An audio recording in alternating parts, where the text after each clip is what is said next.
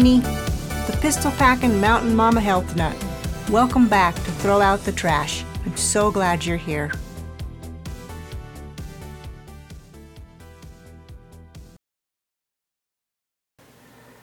So, today, what I want to talk about is what happens in the body when you eat sugar.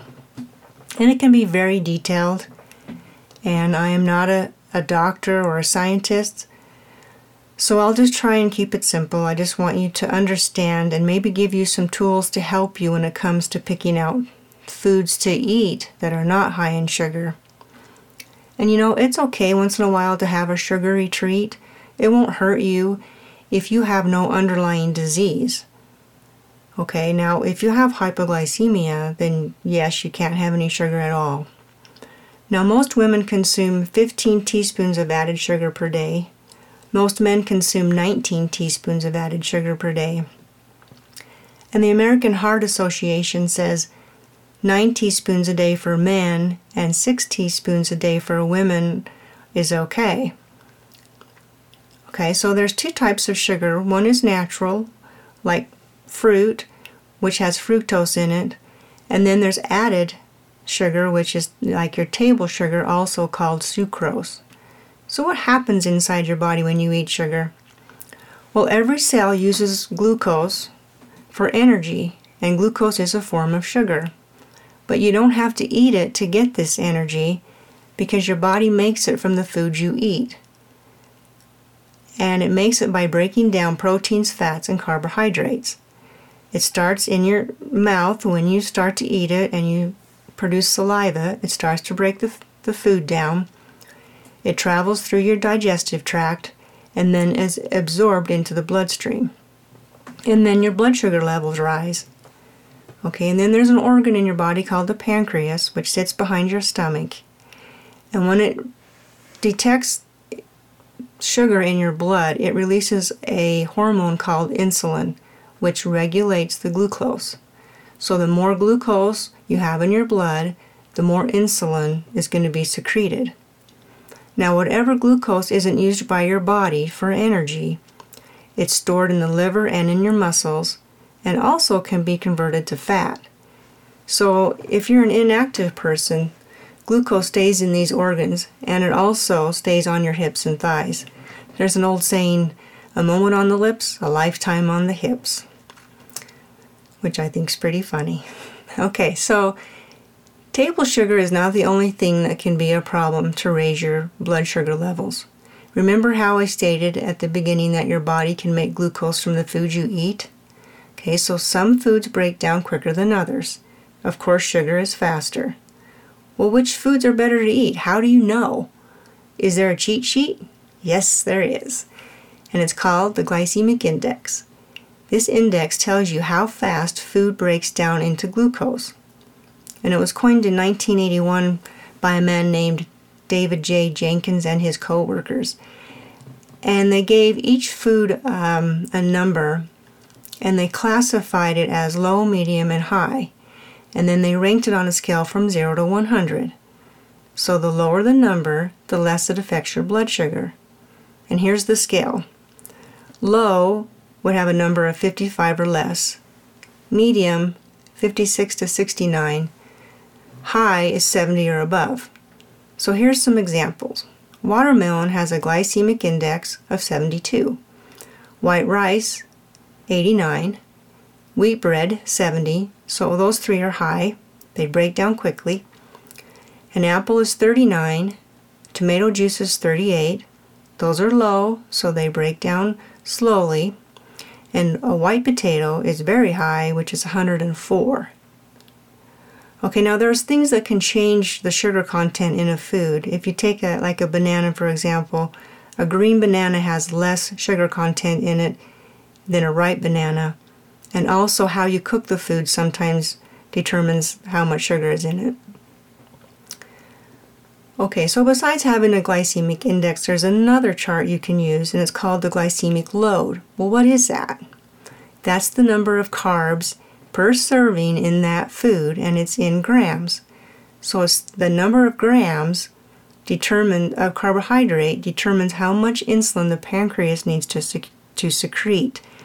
a high amount of carbs, insulin secretes, the pancreas secretes a lot of insulin, low carbs, not much insulin, if that makes sense. Okay, so there's a scale for the, the glycemic load. And this scale is so if it's less than 10 grams, it's low, 11 to 19 grams is medium, and greater than 20 grams is high. So now I'm going to go back to those six foods and I'm going to give you the glycemic index number and the glycemic load number. So watermelon, high glycemic index number of 72, but has a low glycemic load number of 7.2, so that will not spike your blood sugar. White rice, glycemic index 89, glycemic load 43. So white rice is going to break down quickly and it has a lot of carbs in it, so you're going to get a big rush of insulin. Wheat bread, glycemic index of 70, glycemic load of 7.7. So it breaks down quickly, but doesn't have a lot of carbs in it. Apple, glycemic index 39, glycemic load 6.2. Tomato juice, glycemic index of 38, glycemic load of 3.4. So neither one breaks down quickly, and there's not a lot of carbs, so they're great to eat. White potato had that high glycemic index number of 104 also has a glycemic load of 36.4. And I've heard it said that eating a white potato is the same as eating a candy bar. And that's a bummer. Okay, so these two charts that I just gave you, there are actually apps for those that you can get on your phone. They're going to charge you a little bit of money for them, um, but they're really handy to have right there on your phone. You can also get free charts online, and where I got my information today was from a website, uh, www.doctorshealthpress.com, and I will put that in the description below so you can look that up. And that will just kind of help you kind of know where to start when you if you're trying to cut sugar out of your diet. Okay, I hope that helps. Um, if you have any questions, send me an email it's uh, lifetop7 at gmail.com and I'll get you an answer back. If you have any other suggestions that you want me to talk about, also send me an email. Okay, I want to talk about a, a company that I partnered with called Three. And Three stands for Three Pillars of Science. And one of the products that we have is called Purify. And it's just a daily whole body detox. And when you hear the word detox, you're thinking, okay, I'm not going through that because you have to stay by the bathroom all day long. And it's this is not like that at all. It's just one small capsule in the morning. It works at the cellular level. You don't even know what's happening. But what it does, it's just an advanced blend of cleansing herbs and fulvic acid. So what it does, it detoxifies and cleanses five different organs liver, lungs, colon, kidneys, and skin. It supports your body's elimination organs to remove toxins, increases nutrient absorption in the body, helps support a healthy weight, so that's huge, eliminates heavy metal toxins, which we get a lot of, um, and it's just gentle. So if you have questions, you want to know more information about this product and other products that the Three Company has, check out my website it's jeanneolson.iii.earth. That's J E A N N E O L S O N dot three eyes dot earth.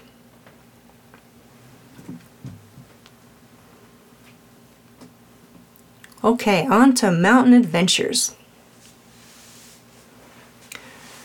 Okay, so we we live up in the Rocky Mountains of East Idaho, and naturally I like to go for walks and I go down through a, uh, what we call our logging road. Years ago, they came in and logged some of our trees, and so they left this two track dirt road. If you can imagine, it's just covered with pine needles. The types of pine trees we have are called um, Douglas fir. And then we also have quake and aspen and sarvisberry bushes and grasses and all just kinds of different bushes. And, and this road winds through this timber, and so I love to go walk. And one cool summer morning, the, the skies were so blue overhead, the air was crisp and clean. There was just a light breeze rustling through the trees. The chickadees were happily singing, everything was well, and I had my three dogs with me um, two adults and a puppy. The when what they are is they were they're border collies, Australian Shepherd, Blue Heeler mix, and they're uh, the older.